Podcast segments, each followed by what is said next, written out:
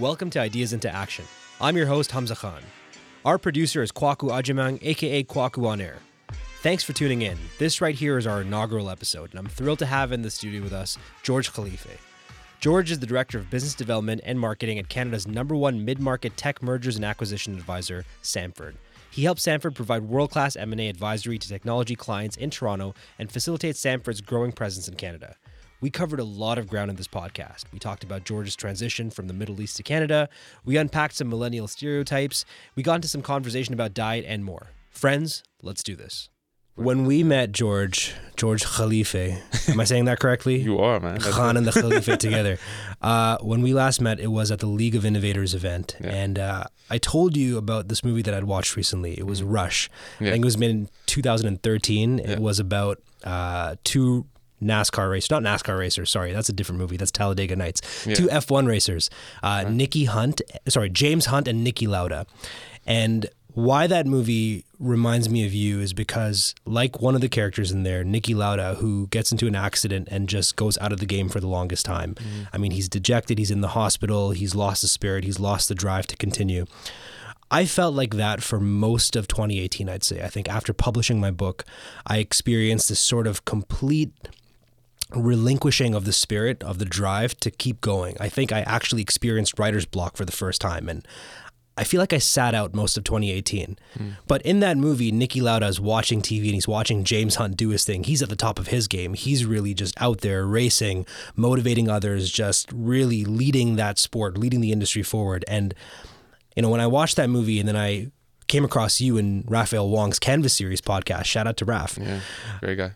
I saw you and I said, "Oh fuck, I got to get back in the game." Wow. Because you're out there, you're doing this, and it was very inspiring. It was very motivating to see you do that. So, first of all, I want to start by saying thank you. Thank you because this is the longest conversation we've ever had in person. And you don't know, but you've actually helped me get out of depression. That's amazing. I think I was at a really dark, I was in a really dark place in 2018, and you helped me to crawl out of that uh, just by being yourself, man. Well, I, I really appreciate it, man. And uh, first of all, I'm I'm I'm really grateful to be here. Uh, doing this podcast with you, you know, and, and I've followed your journey too, uh, you know, from writing the Burnout Gamble and uh, and doing everything else, just even creating content online. You recently have a, an online classroom now Yes, I do. teaching, so uh, you're doing great things too, man. And, and just being a part of uh, your environment has also been inspiring to me, and uh, you know, really touched to hear you say that as well. I hope so, man. And we have a bit of an age difference between us. So I'm 31 now. You're 25, and you're doing at 25 what I think I'm doing or started doing at 30, 31, which is wild for me to see. You're in many ways the anti millennial. I, I just look like a baby boomer. you look like a, a, a really, a really built baby. um, we talked earlier, right before we jumped on the podcast, about work ethic and about you know you being an analyst, but having the mindset of a VP. That you were always in your mind a VP. You were always a CEO. Your mom says she wants you to be a CEO someday. Mm-hmm. In your mind, are you a CEO? Uh, yeah, in my mind, I want to be a leader. Um, so title aside, you know, I think uh, I've always I've always known within myself that I have a leadership capability. Uh, you know, to inspire myself first, but to also inspire my community, and that's what I've always wanted to do. Uh, you know, never have the rhetoric that I'm, I'm perfect by any means. In fact, far from it. Uh, but what I've always kind of pushed within myself is the agenda that um, you know because I know what I'm good at. Uh, I want to constantly improve, constantly develop, uh, and get to a place you know where I'm happy, which is you know never something that you can I, I guess attain, but it's just something that every day you, you want to improve on. You want to you want to sort of craft and pivot and change, uh, and I think that's what's exciting about life, man, is that we're all trying to figure it out. You know, someone watching this could be like, oh my god, this dude has you know so much figured out at only 25, but the truth is, you know, I'm only getting started. I'm only just now starting to figure certain things out, and I think life will be a journey of constantly figuring out what your purpose is pursuing your passions and, and hopefully impacting people in a positive way. So that beginner's mindset of feeling like you just started out, do you anticipate that you're going to have that same mindset when you're 50 and much more accomplished in your life?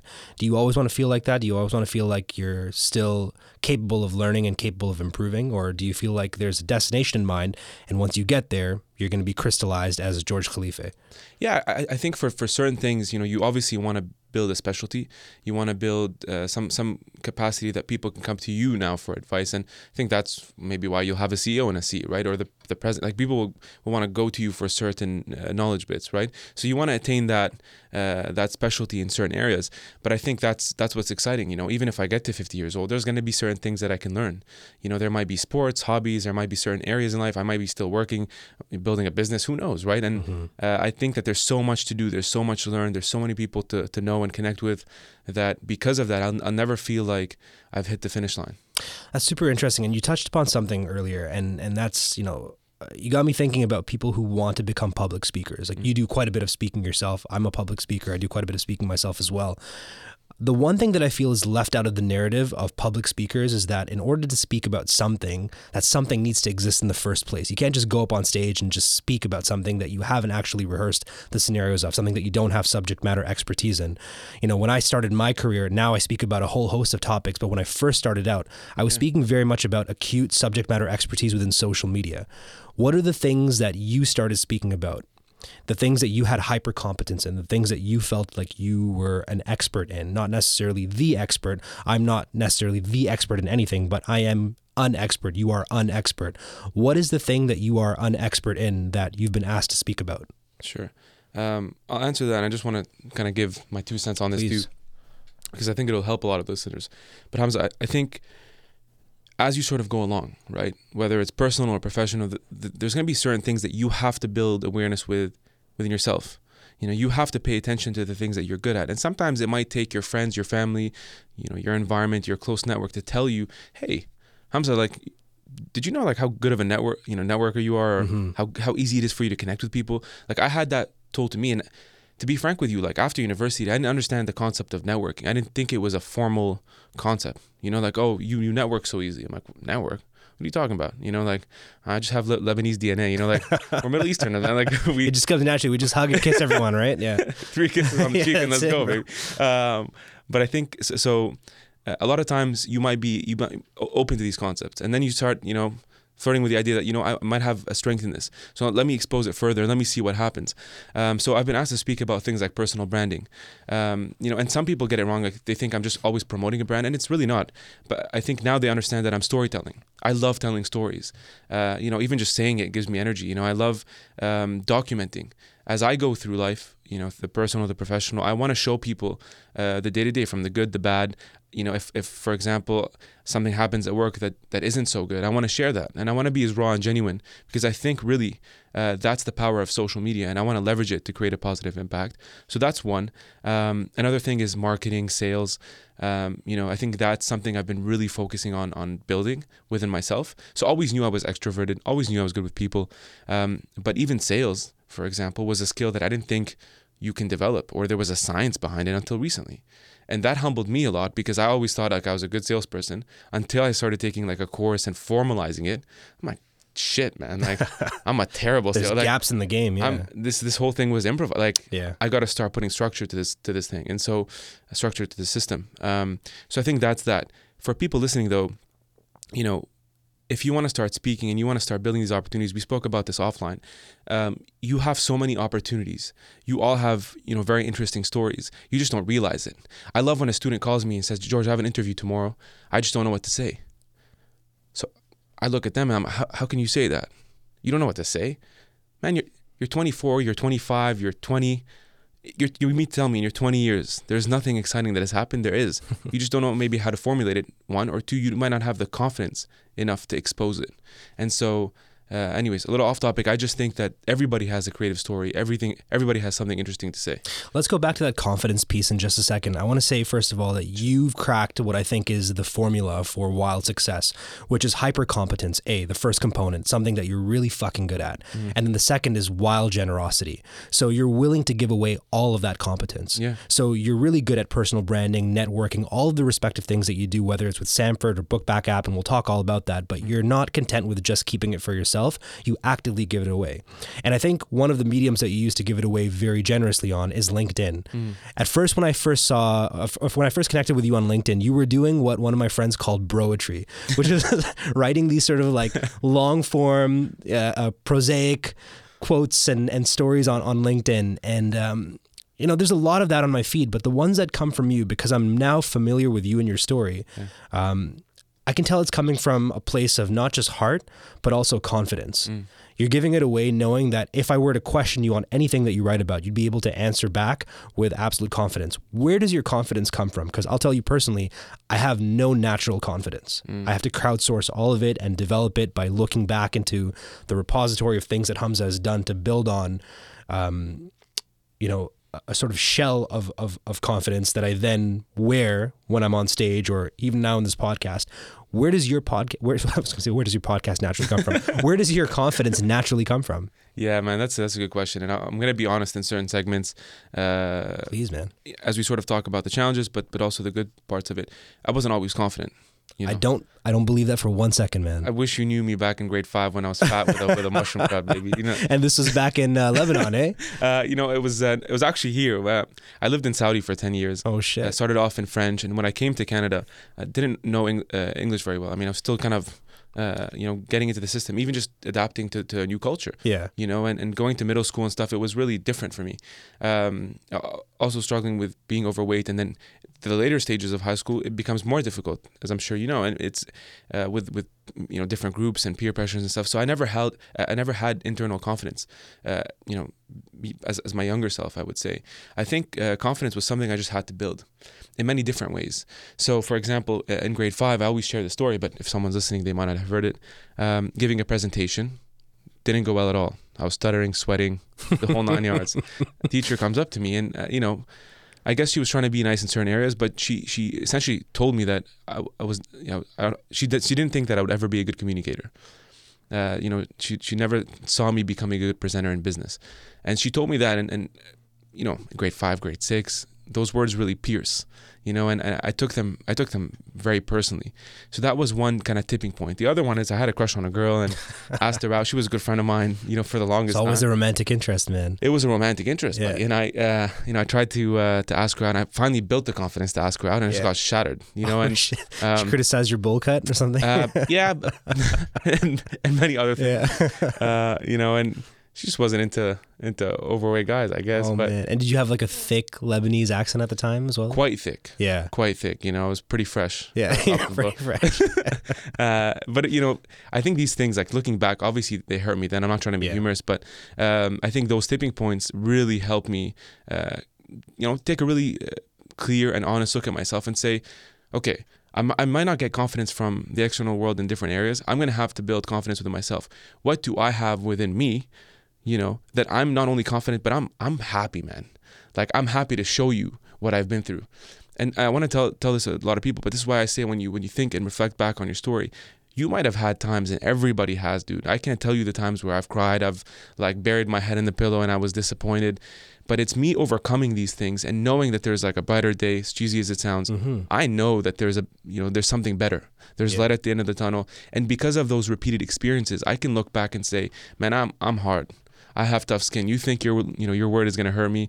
You think that you know your backlash is gonna hurt me. So I think that comes with with maturity. Number two, this is the problem with social media, but people see demos. You understand? Like What do you I- mean demos? I go on your profile. I don't know Hamza Khan. Huh? Oh, okay. So like you mean like highlights? Highlights. Oh, got it. Okay. I only I'm only seeing a, a trailer of you. Yeah, you're seeing what I want you to see. Yeah, 100%. But but the flip side of this is if I come and criticize you and you get hurt by it, what I want people to understand is people are only seeing 2 second segments, 20 second segments, maybe just this podcast, but they don't know you know the 31 32 year old Hamza. They don't know the 25 year old George. You haven't been there during my challenges. So you think I'm going to stop now just cuz you said something that hurts me? Hell no you know? And i think that's where the confidence comes from. And i think so maturity is one uh, going through these experiences but then doing things that man it's really just a mindset i swear to you dude like when you tap into your mind and you, you, you figure out how to how to overcome these things and i think by doing certain things jumping out of a plane you know diving with sharks or whales Sure.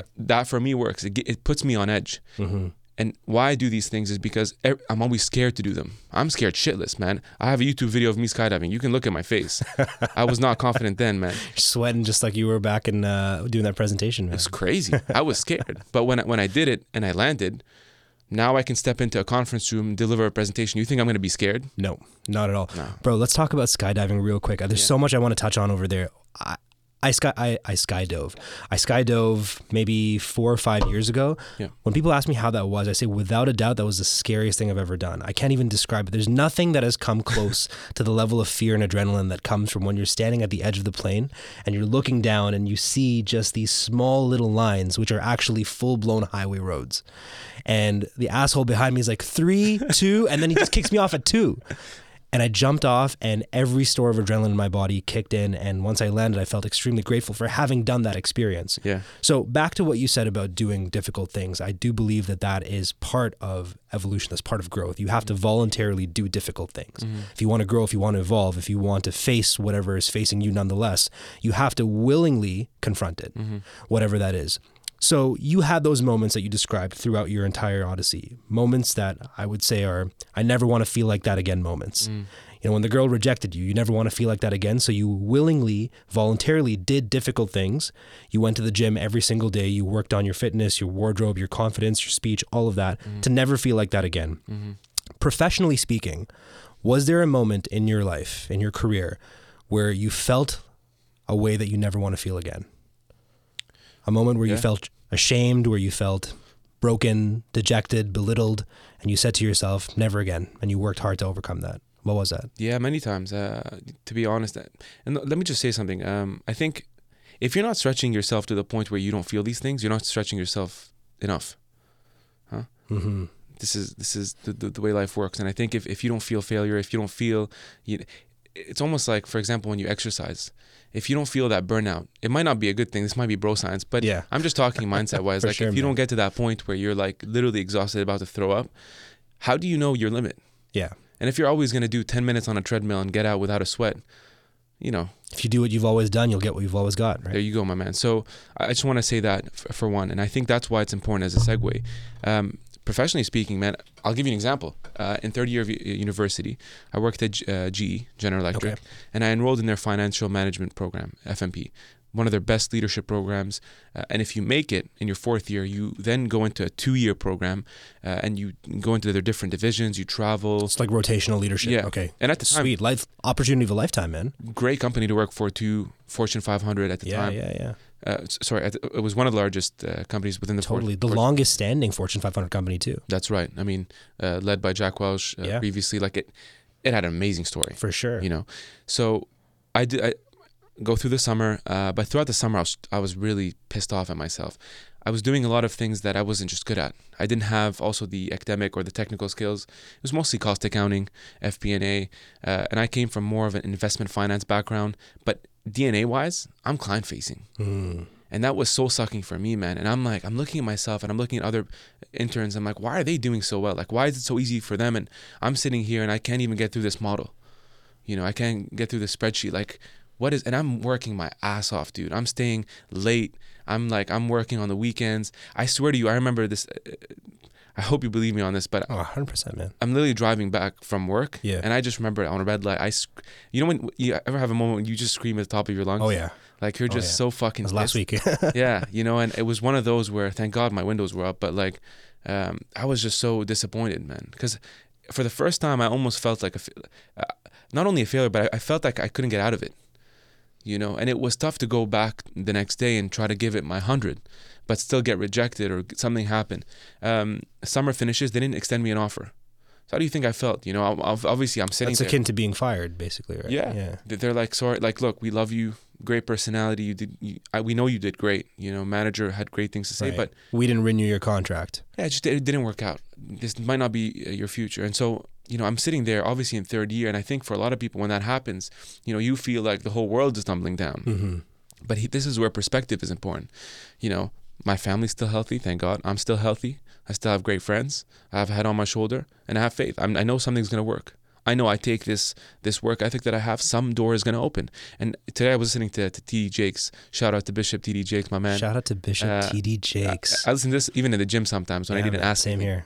You know, and uh, he So he was good. saying he was sim- sometimes you see a door shut, and you think that it's a negative, but sometimes the door shut is is preventing you from going down the wrong path, so that a door opens, right, one that you're supposed to go through, and you're so focused on the on one that's shut because you think that that was planned, you know, but in fact it kind of geared you off the wrong the, the wrong side. So. Um, that perspective allowed me to adjust and think, you know what? What am I meant for? I started asking the right questions. What am I supposed to do? And just because I'm not going down the path that everybody wants or thinks that, you know, this is the smart way of doing it, I'm going to create my own path. And eventually people are going to follow suit. I love that a lot, man. And, and success is a motherfucker, man. Like when you succeed, yeah. when you when you get what you want, I love it. Um, it's confusing. I published that book and I was like, oh, what do I do now? Like I did the thing that I've dreamed of doing. I don't actually know what to do next. Mm-hmm. And I think that was a big contributor to the depression, which was just that lack of direction, lack of knowing where to go. And I think I'd much rather operate as an underdog. I'd much rather have repeated failures. I'd much rather have adversity at all times mm-hmm. at varying degrees that will allow me to have a better sense of how I don't want to feel so that I can maneuver differently. Because I don't do a good job of knowing where I want to go. I have a general sense of where I want to go, but I have a strong sense of what I don't want to do, what I don't want to, where I don't want to go back to, basically. Mm. Which is equally important. I think so, but I think I think at some point though, like as you move further in your career, man, and I say that as though you're not already super far in your career. I'm, i apologize. I keep on forgetting mm. that you're 25, man. I feel like I'm talking to some a fellow 31 year old over here. Um, but I think at my stage in my career right now, yeah. how I do things is more important than what I do. Mm. And I think that people are looking for a different sort of output from me. How do you deal with external pressures? How do you deal with because you're out there. I mean, your your whole life is available for criticism and viewing. I mean, you document everything. Mm-hmm. You do a really good job of what I think Gary Vee has has dubbed the the documenting approach to telling your story online. You don't create content as much as you just document what you already do. Yeah. How do you prevent yourself from listening to outside voices that might not have your best interest at heart and just stay on the George Khalife path? I just know what's right for me. What is right for you? Uh, document ex- documenting experiences, you know, sharing stories, and uh, by the way, as much as there might be flack, hate, doubt, whatever, there is equally a portion of people that's that give such good feedback. You know, uh, people who give me opportunities like you just did on this podcast because of things like that. You know, someone who hits me up and says, even if it's one, I can get 50 hate mails. Not that it happens, but even if I did, I can get one person saying, George, dude, I just got to tell you, man, you know, I woke up on the wrong side of the bed today. I didn't feel like I, I wanted to get out, go to the gym, and, and you just pumped me up. For a lot of people, that might not mean much. To me, that's my biggest currency because you see, aside from like work and money, it's never going to give me the same sense of fulfillment. At least I feel like you know, something I did today because I have a choice. You know, when I wake up in the morning, life is not always perfect, picture perfect for you. You know, I don't think that if I'm sitting here, like everything, there's a lot going on, dude, in everybody's lives. And you got to understand that. Uh, not for those listening, I yeah, mean. for sure. Um, and so when you interact with someone and, and they might say something, there might be something deeper that they're not telling you. An insecurity, they might be getting that same hate from someone else. So I think back to that leadership concept. I have the, the choice of listening to it and belittling myself to the point where I don't put something out because I'm scared of what people might think, or I can con- continuously work on myself and genuinely put out things that I feel will be positive for people. Now, it's not for everybody, and I understand that. You want to take inspiration from it, please do. If you don't, someone will. You understand? I'm not here to please 7 billion people. If I was, I'd sell ice cream, you know? um, That's amazing. I'm definitely going to use that, man. Yeah. I'm just, I'm just, I, I know what's right, dude. I know what's right. And I don't always do what's right, but I'm here to share m- my experience because I, I think for the first time we can. So why not use it, man, and do something good with it instead of taking aimless selfies? I appreciate that so much, man, and I think I think that's really just given me the the confidence that I need to go out and just move forward with the multiple projects I've got going on, mm-hmm. specifically projects that require me putting myself out there. I can think about maybe a time two or three years ago where there was no hate mail. Uh, there's no hate mail now, but there's no negative. There was no negative comments. There yeah. was no negative feedback. It was just, "Hey Hamza, we see you. Keep going. This is great. This is fantastic."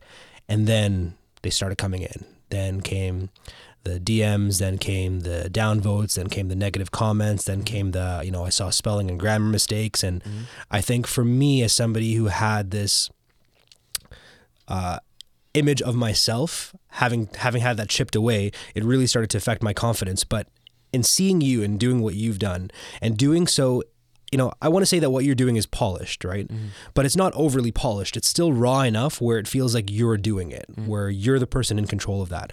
I see that now and I think to myself, man, just get it to 80% and put it out there. Yeah. Get it to 80%, put it out there, and you're not going to be everyone's cup of tea but you might be someone's glass of whiskey, you might be someone's shot of tequila, and that's perfectly fine. Mm-hmm. I would much rather do this. I mean, if we only have, um, you know, if we we only have one listener on this podcast, but that person depends on this podcast. I'm in. I'm, I'm going to do this until the end of time for that one person. That to me is much more important than having a million subscribers who just barely check in. Yeah, Uh, I think that that's a good way to put it. And um, like like you bring up a, a really good point where the whole eighty percent notion versus hundred percent. Okay, in entrepreneurship, and any entrepreneur is going to vouch for this. You can't always wait for something to be perfect to put it out. You just can't. You can't. Right. What did uh, Reid Hoffman say? He said, if you've waited too, if you're not horribly embarrassed by the first iteration of what you've put out, you've waited too long. Yeah, exactly. Uh, I love Reid Hoffman. I, I love this exact quote too. Uh, he also says something like, uh, "An entrepreneur is someone who throws himself off a cliff and tries to build a parachute on, On the way down, yeah. Um, so uh, True story. interesting quotes, but um, I think that's true. As an entrepreneur, if you're always going to wait, you're never going to get to market, and someone's going to beat you to it. You have to understand that. Now, I just I, I believe that if first of all this this this notion of perfection, you know, is always I think going to imprison you from putting yourself out because. I just don't understand how, how you can attain perfection. It's relative and subjective. I understand and I appreciate someone who likes perfection, maybe as an artist, you know, and you want to put things out. But I'm more of the believer of being being cognizant of it and wanting to improve your work. I think that's important. I recently put out a video on LinkedIn that showed my episode one on my podcast versus episode I remember seeing that. 29 yeah. or something. Earth and Moon. You could, oh my god. Like I watched that again and, I, Yeah. and I, there's a reason I didn't take it down by the way. Like Yeah. take down my first episode. But let me just I, I kind of cringed when I watched that first episode. And and you know, God bless Paul Nadeau who came on as my first guest cuz nobody wanted to. Um but I wasn't a good interviewer. I thought I was. I thought I was like Jimmy Fallon or something. Yeah. You know, and Just laughing awkwardly at your own jokes. yeah, and it's just like, and I, I would say um every time, and like, I, it's just so weird and awkward seeing myself, you know, back, you know, during the first segment, my ha- half of my head was cut off. Like, it was just, it was weird to be frank, and um, but that allowed me to appreciate it so much more. The more I started doing it, the more I improved, uh, and I think that's the whole point. You know, how can I be perfect in the first time? I've never interviewed someone formally on a podcast. I've never done a podcast myself. So until you, and this is why, man. Here, here's the thing. I just want to also say, Please. people sitting on the on the sidelines on the bench are so easy to criticize. You ever sit on like you watch the Toronto Raptors, and you're like, hey, he just missed the dunk. Yeah. I'll give you a ball. Please show me. Show me how it's done. Yeah, yeah. if you can make five layups, I'll give you ten million. You know, like, uh, I, so I think it's all contextual, and um, so I, I just think I'm I'm, I pay more respect to someone who's actually under the limelight versus someone who's in the dark criticizing the person in the light. Bro, I think that's a big reason why I've backed away from Twitter. Uh, Twitter has just become, I need to clean up my Twitter big time. My Mm. Twitter, anytime I log in, it's just people criticizing all the time. It's just people complaining and whining. And, you know, Yeah. with that being said, there are definitely issues that need to be complained about and talked about. And, uh, you know, I'm, I'm all for that. But when I see it done in a way that's malicious, uh, where they're trying to take down somebody who is putting out content that is doing something that is, you know, a, a good example of this I see. I listen to this podcast uh, called The Fighter and the Kid. Mm. Oh yeah. Uh, so this is Brendan Schaub and Bryan Bryan Callen, right? So it's super interesting because I see Brendan Schaub. I'm like, okay, here's a guy who's trying to go out there and become a stand-up comedian. All of the on it listeners, so- oh my goodness! I'm like, you have to be made of Teflon to not see that and to keep on going. Because if that was me, I would have been crying. I would have shut down a long time ago. I would have said, I'm never pod- podcasting again. Um, Yeah. so at my level right now, I'm thinking about how if and when that happens, I'm assuming that it will happen. In the back of my mind, I'm like, I will get to a point. We will get to a point where the podcast is big enough, where the network, the empire is big enough, where there's some bona fide haters, some people that are actively trying to shut shut us down. Mhm. Am I prepared for that mentally? And I don't know yet. So I guess uh, my question for you is, how do you continue to build mental fortitude? Because you've got the physical fortitude, Mhm. you've got the defenses up as far as building your empire is concerned. But how do you stay mentally strong? Yeah. You know, you do a lot of reading. Uh, yeah. It, it's a mixture of these things. I think reading, um, exercising helps a lot. Big time. You know- and you're daily, eh? I try to do uh, uh, six six times, five six times. Wow. Usually I'll have a day off for sure, and uh, I just think it, it's so important, man. Like every time you step in the gym, uh, you you almost want to overcome something, you know. And I think pushing yourself, and again doing these crazy things like maybe skydiving once a year, puts you out of your element. Uh, constantly learning is important. Having a great support system, like close friends who I can go to. Uh, and sometimes they build my ego, sometimes they shatter it when I need it, when I need a bit of humility, you know. And uh, I'm grateful to have you know parents who are supportive and a sister who always supports me in everything I do. So I'm lucky to have these things. I don't take the, uh, that they're a privilege, you know. Um, but but I think it's every it's almost like a muscle. You have to hone this muscle every single day. I feel weak. I I have weak moments during the day too. It's not like you can be 100% confident and like like Superman or Superwoman every single. No, man, this is not the case. Uh, but I think when I have these kind of uh, doubts or whatever, I'll, I'll, I'll listen to maybe uh, like a TD Jakes or ET the Hip Hop Preacher. Yep. I need like sometimes a kick, you know, a Mhm. spark. Uh, sometimes I go back to my why. Some, it, it might be just even like sh- in the shower. I'm like, fuck, you know, really, like you're gonna let that bring you down, you know. Sometimes I'll go back to people who who send me nice notes, you know. Uh, so I I think it's important just to to always be reflective. And, and, and to look at the, the greater scheme of things. You know, your podcast, if it's one episode, you might have said something. Something, uh, you know, it was maybe the theme, it was the, the person you're interviewing. It's fine, man not everything has to be 100% 100 likes in fact something good will never be that Mhm. that's that's your indication i wouldn't want you know uh, my podcast to always be liked or, or not quite I, embrace those questions Right. but come and be constructive if you're just going to hate for no reason and i'll just I'll, one ear out the other That's it. so that's fine uh, and i think over time dude you you'll just build that it's not something that uh, just comes overnight I think that's just part of having a growth mindset. Like I'm it, throughout the time that we've been recording this podcast, I've mentally engaged with some moments where I did things that I wish I didn't do. yeah Like little ticks and uh, words that I added and, and gestures that I feel like if I had a chance to do over again, I would do much differently. But the difference is now I don't dwell on them as much as I used to. Before I used to be self critical to the point of par- paralysis. Now it's just like, oh, okay, I messed up. It's all good. There's going to be episode two. There's going to be episode 200. There's going to be episode 2000. We're going to get better at this. yeah Uh, and understand that, you know, this is no different than going to the gym and doing one rep. yeah This is just one rep. You know, s- something too. I'm just thinking of even um, my girlfriend Maria uh, reminds me of. She's she's studying neuroscience. She's doing her PSI in, in Damn, neuroscience, bro. and Power couple here. yeah, it's uh, it's interesting though. Sometimes I have to be, uh, you know, anchor and the brain surgeon, man. exactly. She's the brains man. But uh, she like every time I come to her with a problem, you know, or, or something happens, and I'm like, we're t- kind of talking through it. Uh, she'll always ask me like, why do you feel this way?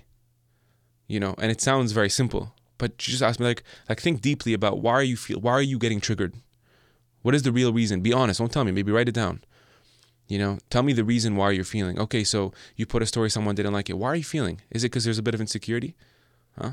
Give me the deep, like, get to the core, because you're not gonna fix it. If you go and delete that story now, you're only adding fuel to the fire. Right. Huh? So, so what? What's that core? What's that core weakness that's that's you know pushing you towards that edge? And uh, it's very difficult. I'll give you an exercise. Sit in a room that's dark for 20 minutes in silence. That's terrifying, bro. It's Terrifying. a nightmare. Yeah. For all us millennials, man. What you're telling me? I can't go on YouTube. I can't Yeah. put Netflix or Be alone with my thoughts. That's What kind, of, what kind of shit is that, bro? some dark Black Mirror Bandersnatch shit. Holy man.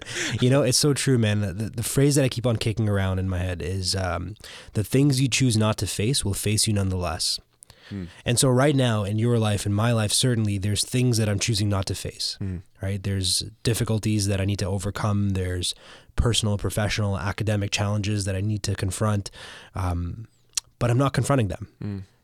Doesn't change the fact that they're still confronting me. They're still looking at me. They're not going anywhere. They're right there.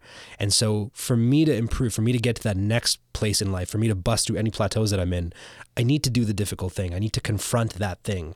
And in doing so, become that thing. That makes sense. So, a good example of that is I'm very insecure about my academic credentials. Okay. Uh, you know, I say that as we're recording right here in Ryerson University in the Allan Slaight Radio Institute. Uh, I've got a BA, an honors BA, but it's just a BA. I don't have a master's. I don't have a PhD. Every time I go and teach, I'm like, what am I doing? I have no idea why they selected me for this. Like, I have to teach a class on Tuesday, and I'm going to stand in front of that class and I'm going to conduct myself as though I have a PhD. But at the back of my mind, I'm like, I don't have this. Mm. So here's the thing if I want to overcome that insecurity, it's not going to come from any other way other than just subjecting myself to the academic rigor. I have mm. to, at some point, go do my master's, go do my PhD, or at least do things that are tantamount to achieving the position or the experience that would make me feel like I deserve that. But right now, I don't. I don't feel it, and so Yeah, I and- have to confront it. And I think what's important here too, and, and this I've felt this too, to be frank with you. Like I only have a bachelor's, and uh, especially coming from a finance background in university, you know, everybody wants to go for their CFA, Right away, man. Don't skip Everybody- a beat. MBA right away. right? CFA, MBA, no rest, and uh, or like you want to go into investment banking, and to do that you need an MBA CFA. I got into investment banking without either. Wild. Uh, but I'll be frank, I'm on the business development side, so disclaimer, I'm not on the sort of back back office valuation side. Uh, big props and respect to, to people who are like it, it takes a technical uh, aptitude to do that. What I'm trying to get to is I found my route doing things that I knew I was good at, but that I can also excel in. And I had to be okay with it. Do I want to be a doctor? Fuck yeah. Can I handle blood and like a broken bone? Hell no. Hell no. I'd faint in like four seconds, man. Yeah. You know, and so I'm real with myself. It's okay. You know, um, and here's the funny part: when you have friends that are in different industries, you're gonna recognize that strength. I'll give you an example. Most of my friends are engineers.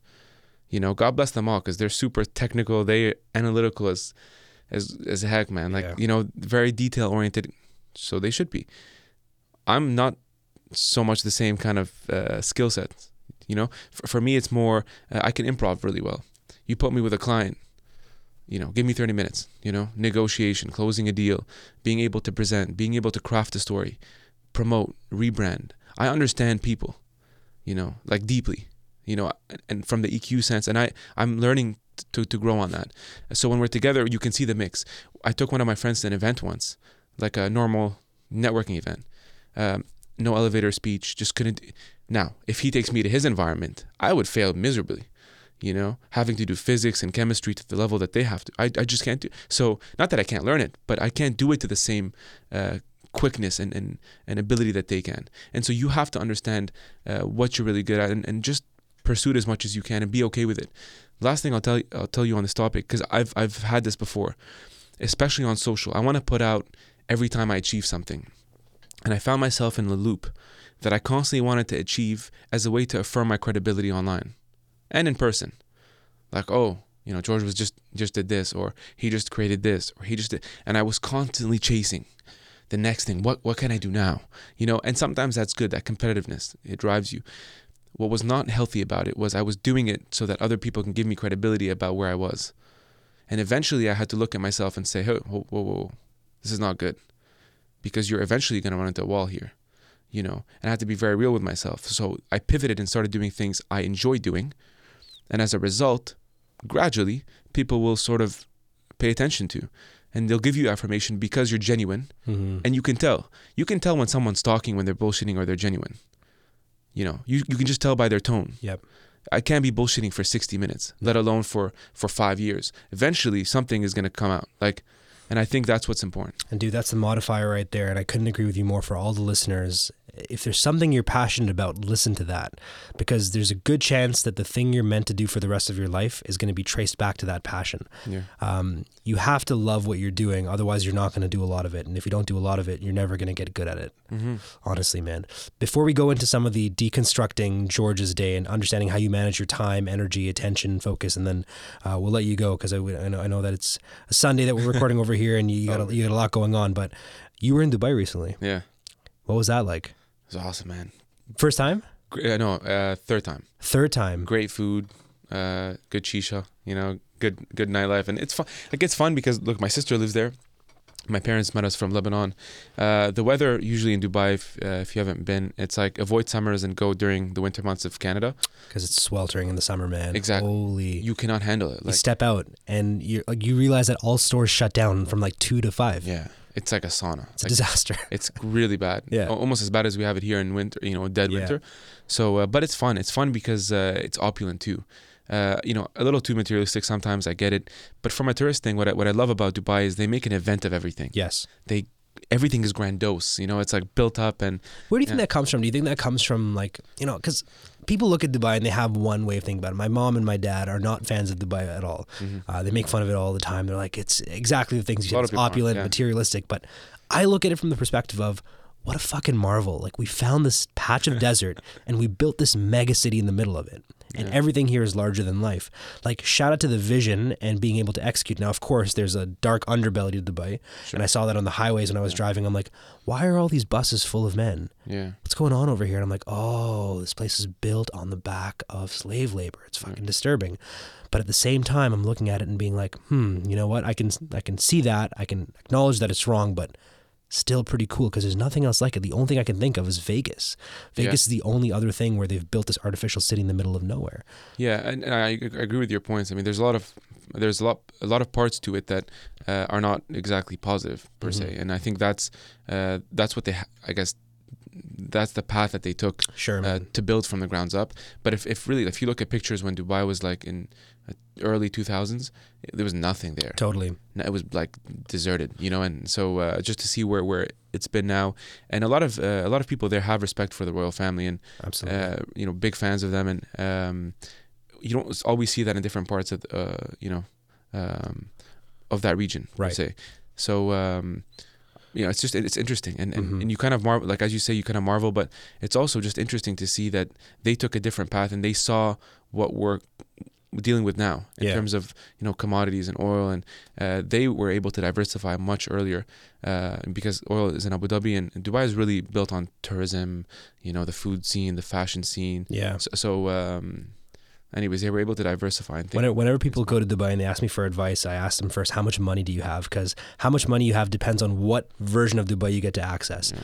So I first went when I was with my family. I couldn't afford shit. And so I experienced it from that perspective. Yeah. Then I went back when I had some money. And then I went back a third time when I had a little more money than I did. Mhm. And it was a totally different experience. And then uh, the New Year's night I was telling you Yeah. about, I caught a glimpse into a version of Dubai that maybe like a few people see, and the fact that I saw it means that there's more versions of it that are well occluded from me. Yeah. A good example of this is, you know, uh, growing up, I thought that five star was the maximum for any hotel chain. I'm like, okay, so, you know, you've got your uh, Ritz Carltons, you've got your Four Seasons, and then you find out that there's seven and eight stars in Dubai, and you're like, what is going on here? There's so many levels to this. It's a different level. But like even, uh, you know, you go to a parking lot in the mall, like every second car is like a Bugatti, Bugatti, or man. you know a Rolls Royce fan. Like it's insane. Opulent, man. I, I even met a, uh, you know, you'll, you'll meet people who like live in the Bur- Burj and uh, it's just insane. Like the the amount of wealth there. It's it, it's also a different kind of wealth.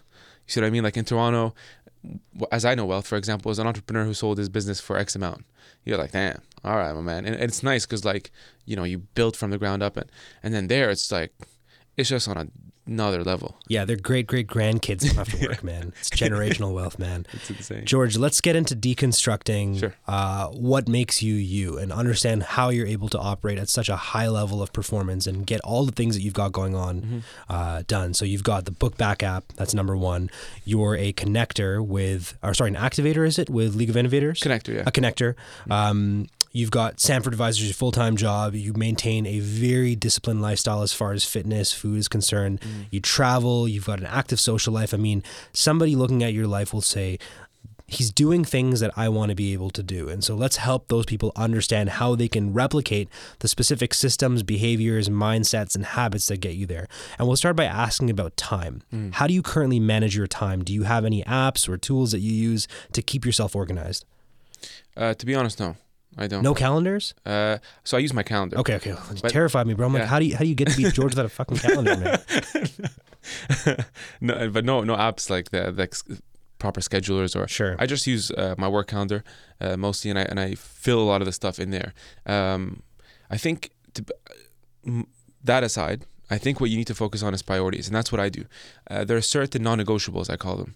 Like working out is a non-negotiable for me. It's something that I have to do uh, during the week. I just know, and I have to fit it in. And because I've done it now for for many years, it's almost like intuitive. I just know where to fit it. You know, for example, I'm on the business development side. If I know I have an event at night, I'm gonna wake my ass up in the morning to go to the gym. If I don't, I'll go at night. But there's no. Ex- I'll come even if it's like I don't know minus 15 outside. I come home. I'm like tired. Non-negotiable. I'm gonna go to the gym. Now I have some downtimes and whatever, but there is no wiggle room there. Okay. Um, the other thing is free space, free time. You know, I'm doing dishes, I'm listening to a podcast. I'm ironing, I'm listening to a podcast.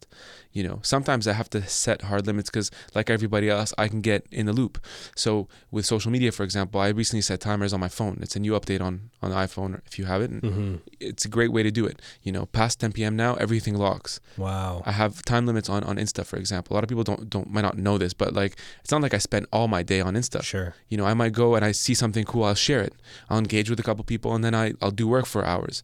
I'll go and engage a bit. Um, I think it's how you use it, and, I, and I, I think operating in a smart way. And by the way, why I use social or how I use it is not the same as everybody else. Maybe I'm using it from a different lens, uh, and I'm using it, you know, one for the personal brand, but to share and document, as we talked about. Uh, so I think you have to be smart about how you how you allocate your time, uh, but also optimize. This notion I don't have time for the for, for gym or eating well or uh, taking time for myself or going and going out with friends even for drinks. How are you going to convince me that you're working for 24 hours? Yeah. How? Yeah. That's just not the case. You're just sitting in front of your laptop on Yeah, Facebook for man. three hours, man. A plane can get from Chicago to London in eight hours, man. You're telling me you don't have time? Come on. So it, it's Yeah. the way you allocate your time. And and by the way, I was always pushing the grind thing, and I still I love it. I'm like, let's let's Yeah. hustle, let's grind. But for you to do this, not only do it hard every single day in that 24 hour period, but to sustain that, you have to have a bit of a balance. For sure. You have to be a bit more well rounded. And I found I found that personally for myself. The more well rounded I was, the more I could operate more efficiently every day, but also for a sustained period of time. How do you beat procrastination? Because uh, I'm a big fan of Parkinson's law, right? Work expands so as to fill the time allocated for its completion. Mm-hmm. You had Bookback app, which you got into, out into the world last month, I believe, right? Yeah, a couple months back. Couple it was months uh. September, early September. Yeah. Congratulations, by the way. Thank How's it been doing, first of Uh, all? it's really good. You know, Okay. uh, very very happy with the version one. Right. as we talked about with Reid Hoffman. Like it's uh, just pr- proud to have something on the market, There you go. something we've worked on for a year and a half in the background, uh, part time, self funded with two of my co founders. It was a fucking hustle, man, and we just got it. So, like uh, going back to that question about how do you beat procrastination, you could have easily launched that app next year or the year after, but you forced yourself to launch it at that particular time. Mm. How did you defeat your innate desire to procrastinate? Because I procrastinated when I wanted to, Hmm, what do you mean? which probably doesn't sound intuitive. You have to listen to your body. Huh? Okay. So, for example, I think what happens is a lot of people, um, like after this podcast, okay, I can force myself to go and read a book, like a Tim Ferriss book, and like journal. It might not be what I want to do. So, if I do that, essentially I'm creating a negative association with the whole array of like maybe self development. Next time I'm gonna do it, I have a tick now. I'm like, oh god, this is gonna feel, yeah. it's gonna feel like shit. I don't want to do it. Well, why am I doing it? Just just to say that I'm doing it, and then I can put a story that you know I'm a productive Sunday Yeah. person. Like, no, man. I after this I might go chill at home, maybe watch an episode, and then you know I'll, I'll sit and be like, okay, I feel like I want to read, Yeah. so I'll read. But but I, I, I block times when I want to do stuff for sure. But I feel like you you, you want to you want to be willing to do something, you know, and then you have to build a muscle to do it constantly, and it's consistency too. And so uh, I just think that if you constantly push yourself and do stuff that you just don't enjoy, eventually that you know you're you're gonna kind of miss the ball. Uh, sometimes you have to be hard on yourself too. So that's the caveat. Uh, it's not to say like you know you can go and game all day. I'm not a gamer at all, but if that's if that's your thing, then uh, do a bit of it but understand your limits. Um, and I think that's kind of like uh, like working out. You have to build discipline. You have to build discipline within yourself. You have to be committed. Uh, but on, on the upside, with Bookback, for example, it was a little easier because I enjoyed working on it. Now, it wasn't always enjoyable Got it. on the days that were difficult Yeah. but I was always long term thinking. And sometimes what people miss, dude, is oh, I want to buy a Lambo, as an example. If that's if that's you watch, and that's what you want to do, okay, I want to buy a Lambo in like two years. Well, what are you going to have to do in a 24 hour window today, starting right like right now, that's going to get you to that Right. whatever that the end goal. daily imperative actions you need to take to make Yeah. it real. Yeah. Dude, you have 24 hours. Every that's all you have. Yeah. All I can really say for certain is that right now I'm here. I have no clue what's going to happen. No. I'm going to walk home after this. Who knows? Like it's like Sure. a free script. Yeah. You know, so I'm in control now. But realize when I'm with you, I'm not doing this shit. Oh, one sec, Hamza. Yeah. Yeah. Yeah, was? I'm you know I'm like Yeah. jittery and did you see me once? I, I turn everything off. Yeah. So when I'm with you, I'm giving you 120. percent That's what I can give you right now because I'm mm-hmm. here. I showed up. You know, you wanted me on a Sunday. Let's go. Boom. Now you ask me questions. I'm full script. Yeah. I'm not hiding anything. No. You know, I'm gonna give you everything I have for ever, whoever's listening. And the listeners appreciate that, man. Trust me. right? And so I think that's how you beat procrastination. I think because of that, now I'm fired up. You see, this is giving me energy because even though you're asking me questions, I'm having to reflect on myself. Now I'm gonna go back, you know, home. Maybe I'm gonna take a bit of a chill period, Yeah. and then I, I might before bed I'm gonna be like, okay, I might do something that I I enjoy, that I feel I'm productive in. So interesting, man. I went to school with this guy named Fazan, one of my best friends, man. Shout out to Faze if you're listening to this. Uh, he had this weird way of studying. He would just procrastinate for as long as humanly possible until he got so bored that he had to force himself to do the elastic opposite of getting bored. Yeah. I mean, he would for maybe like 10 hours a day just be on Reddit, be on social media, uh, watch movies and whatnot. and then at the nth hour, something would switch and he'd be like, oh shit, I don't have a lot of time to get this essay done. And boom, he would just bang it out real Yeah. quick. I found myself into a bit of a funk recently where, you know, I've been sick, I've been battling this cold, but I've been working on a keynote and I just can't apply myself for 8 10 16 hours a day. So what i'm forcing myself to do is watch a movie get actually bored and feel that and then go back and do it. But also it just happens to be correlated with the type of work that i'm doing. It's creative work. Yeah. and so i think that boredom is a good precursor to being creative Switching gears to energy a little bit, uh, I slipped up recently, man. Mm. I, I ate McDonald's for the first time in a long time. Oh, Had so on Friday. good, man. on Don't- Friday, oh man, shout out to Papa man. John's, Oh, man. it it wasn't even a cheat day, bro. My my, my whole life has been a cheat day, man. Uh, here's the thing: you talked about going to the gym, right? And you talked about like making sure that it's non-negotiable. I hate going to the gym. Okay. The idea stresses me out, Okay. but I force myself to do it because I know that the days that I go to the gym, my inclination to eat junk food will go all the way down. I'll have much more energy sustained. And I actually love it when I'm there. I just need to get over that first 20 to 25 pi- minute period of waking up, being like, oh, is this really what I want to do right now? Getting myself to the gym and doing it. So I'm with you on that 100%. But talk to me a bit about the fuel that you put in your body, because I think that's where. Uh, I'm I'm falling short big time. I mean, as somebody who just knocked back a double Big Mac with an apple pie and some some poutine on the side, oh, it was so good. Thirty seconds of mouth pleasure, but like 24 hours of disaster, bro. Sounds How- better than the naked juice that I just had, man. How do you stay disciplined with a diet, man? Um, yeah, look, um, even with with the diet, I think um, I think what's important is to is to make it fit for you, uh, for one. Uh, but I'm just gonna make it very simple. We all know what to eat. The problem is you're not fucking eating it. Oh God, I'm just being kale, I'm just quinoa. you know what I mean? It's it's it's really that simple. I'll give you some some things I've been doing. Okay, um, I used to have uric acid. It's uh, something I had uh, as a. I, I think I was kind of born with it, or built up gradually. What is it? Uh, essentially, it's it comes from eating a lot of purines, like a lot of organ meats, um, chickpeas, stuff like that. It, and what happens is it creates crystals uh, in between your uh, your your bones. So uh, the first sign is always your big toe. It kind of like flares up, and then it kind of it's a precursor to kidney stones and Oh stuff. wow. It's not a, it's not a nice thing to have. Um, anyways, what I've been doing is, and this is something credits to my dad, uh, apple cider vinegar with warm water every morning. Holy man, dude! If there's something you want to do to step your game up quickly, uh, I'm saying like either apple cider vinegar or, or a lemon. Squeeze some lemons. Warm water is important. And what happens is they're both acidic in nature, but when you digest them, they become alkalinic. And so your pH scale now balances out. That's why you start pissing crystal clear all day. Wow. So it's great to flush the system, um, and it's also kind of good for, for for weight loss and many other things. But but I'm just talking health wise right now. I'm popping by Metro right after this. Apple cider vinegar. Please just do this for a month. No, I'm 100%. I'm doing this right after this. There's one I'm, thing I I'm going to really report share. back, man. Yeah. I'll show you pictures of my piss afterwards. just, just let, let me know Before and after. I'll uh, I'll save it. But uh, so tha that's one of the things I do early in the morning, and right away when I have water in my system, I'm like clear. Yeah. I'm energized. You know, I feel like I feel good. Yeah, you know, man. I'm, I'm- my mind is clear a bit. Um, so that's one thing I do. Um, if you're working out, I, I typically can work out in the morning without a breakfast.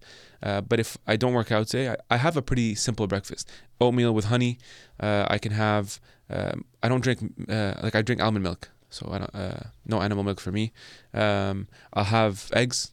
You know, you can put mushroom, make a nice omelet, whatever you want to have in it. If you like eggs, that's a great thing to start with. Yogurt, something simple, but something to kind of activate you. I think having a good breakfast is important, but nothing too carb dense also where it's going to lower your insulin or spike that insulin in the beginning and kind of like lower your, your mood as you go into work, especially if you're high pace. I have meetings and stuff. I can't be like sitting down and drooping. I need something to quickly activate me. Give me a bit of glucose, a bit of that rush, but like to sustain. If mm-hmm. you have complex carbs like oats, complex carbs are things like brown rice. They're they're whole. They're not refined. Uh, those sustain you for a longer period of time, but they're also easier to digest. So I do that. Um, lunch, something simple, salad, even a sandwich, for example, and a fruit cup. Something again light, but but enough. Uh, you know, sometimes I'll go by like Jimmy the Greek if I know I'm gonna have like a good workout sesh. It's fine, have them. Um, and then after the gym, a chicken bre- breast, uh, salmon, uh, maybe tilapia, tuna, you know, another salad, whatever kind of thing that, that sustains you. Uh, I love peanut butter before the workout. I'll have a, like a tortilla bread, peanut butter and honey. I eat a lot of honey Mm. because for me, I'm, I'm a, a, a sweet. I crave Yeah, a lot of sweets, man, and that does that just shuts my cravings. But it, at least it's a, So it's the a- Middle Eastern background. it's those dates, the dates, Fuck, man, the feed me with baklavas, dates when I was like three years old, and, then, and then on top of that baklava, that's why I have chubby cheeks, baby. That's amazing, man. But uh, you know, dates are actually really good Yeah. too. Yeah. Dates are good, pre and post. Uh, one thing I'll just say is, if you're gonna work out, uh, focus on on the pre-workout meal. This is where a lot of people get it mistaken. they work out on an empty stomach. Uh, not just that, they focus on the post-workout meal. Not intuitive though, because your body takes at least two to three hours to assimilate. Something as simple as protein. I'm not talking like carbs or if you eat like a Chipotle burrito. So I would rather you eat something proper before you work out, because when you're finished your workout, those nutrients are now being assimilated by the body and broken down, protein, Mm-hmm. carb, fat. Very interesting, man. And now switching gears to the last piece on sort of your performance points. We talked about time, we talked about energy. Mm-hmm. Let's talk about attention. You told us that you use that feature on iOS right now that regulates how long you spend on social media applications or any application period. Where do you d- draw the line for notifications in your life? Mm. So, do you allow for all notifications to happen? Phone, text message, email, Snapchat, Instagram, Tinder, all of that? Uh, so no Tinder, No Tinder. but uh, Sorry, Mary. um, one of the things, like for example, I always have my phone on do not disturb, and uh, Always. yeah, but it pisses my friends a lot. It pisses Yeah. off my friends because You never pick up your phone. uh, yeah, and it always goes to voicemail. So I'm sorry, guys, if you're hearing this. But uh, what that allows me to do, at least if I'm sitting in a meeting or even, even now, uh, it's not constantly like flashing or you know, Mhm. uh, it's in the background at least. So I like that personally. It's been working a lot for me. Um, look, I've also been more intuitive. Like I listen to Simon Sinek a lot, and um, I'm not great at this, and I'm st- I still struggle with it. But just being more present. We talked about this before, and so the whole notification thing. Like my phone can be popping right now, but it doesn't mean I want to check it because I'm with you. Yeah. You know, it's it's disrespectful, and I think uh, I'm still again I'm not perfect at this. I still have a long way to go. One of my, my things, one of the things my roommate actually did, uh, Patrick. Every time we'd go out for a rest uh, to dinner or whatever, we'd all collect our phones, put them on the side. Whoever checks their phone first has to pay the bill. I love it. So, you know, so even making it kind of like like gamifying it a bit uh, makes it fun, and um, I just think that because we're so uh, we're so sti- uh, sort of um, how do you say it? Like we're always with our phones. Conditioned. We're yeah. conditioned, right? And it's always at arm's length. Like this Right. thing is always with me. Yeah, it's it's, with me become more an than- extension of you now, right? Exactly. And and by the way, here's a cool exercise to do. If you ever walk into a club, pay attention to yourself. Club, an event, a bar, a lounge. I don't mean a club just by itself. Sure. Anywhere where there's people. Just, Watch what happens. There's people in front of you. Okay, please do this the next time. yeah. It's a little creepy, but just just notice what happens. Notice how many people do it. As soon as you walk in with a crowded, crowd filled room, everybody like eight times out of ten, everybody's gonna pull out their phone. It's a reflex, right? Huh? But it also gives you confidence. I'm attached because guess what? If I feel shy, nervous, or insecure, what am I gonna do? Retreat back into the place where happens? you're going to get likes and So push yourself away from it. Yeah. Walk into a room, be present. What's it like? I'm here. Yeah. You know, show that you're kind of. I'm, I'm present. I'm with you. And um, again, I'm getting better at it. I love that, man. And again, I said at the top of the podcast, and I stand by it. You're like almost the anti-millennial, man. I think about my sister. Like my sister and I, we we have great conversations, but whenever we're hanging out together, uh, it's always mediated by the phone. Like she's always on her phone. Younger or older? Younger. Okay. She's always on her phone, whether it's family dinner, family trip, uh, you know, talking to you. She's having a full conversation with you, or so you think. She's. But she's on her phone at the same time too, and Because she's Gen Z. she's uh she's a cusper. She's like at the cusp of Gen Y, Gen Z. Okay. But with that being said, like I, I might be old school, but I see it as a sign of disrespect. Like Mm. if we're sitting down and if you were on your phone right now, I'd be perplexed and I'd probably be like, "Hey, George, like, what are we doing here, man? Like, is there something more important on your phone right Exactly. now?" Um, so that's really good, man. And I hope that because I, the numbers are in, we don't have to wait for them anymore. The reports are showing that levels of anxiety, depression, mental health issues can be traced directly back to your usage of the phone. We're spending so much time on our phones. My partner Bailey talks about this all the time.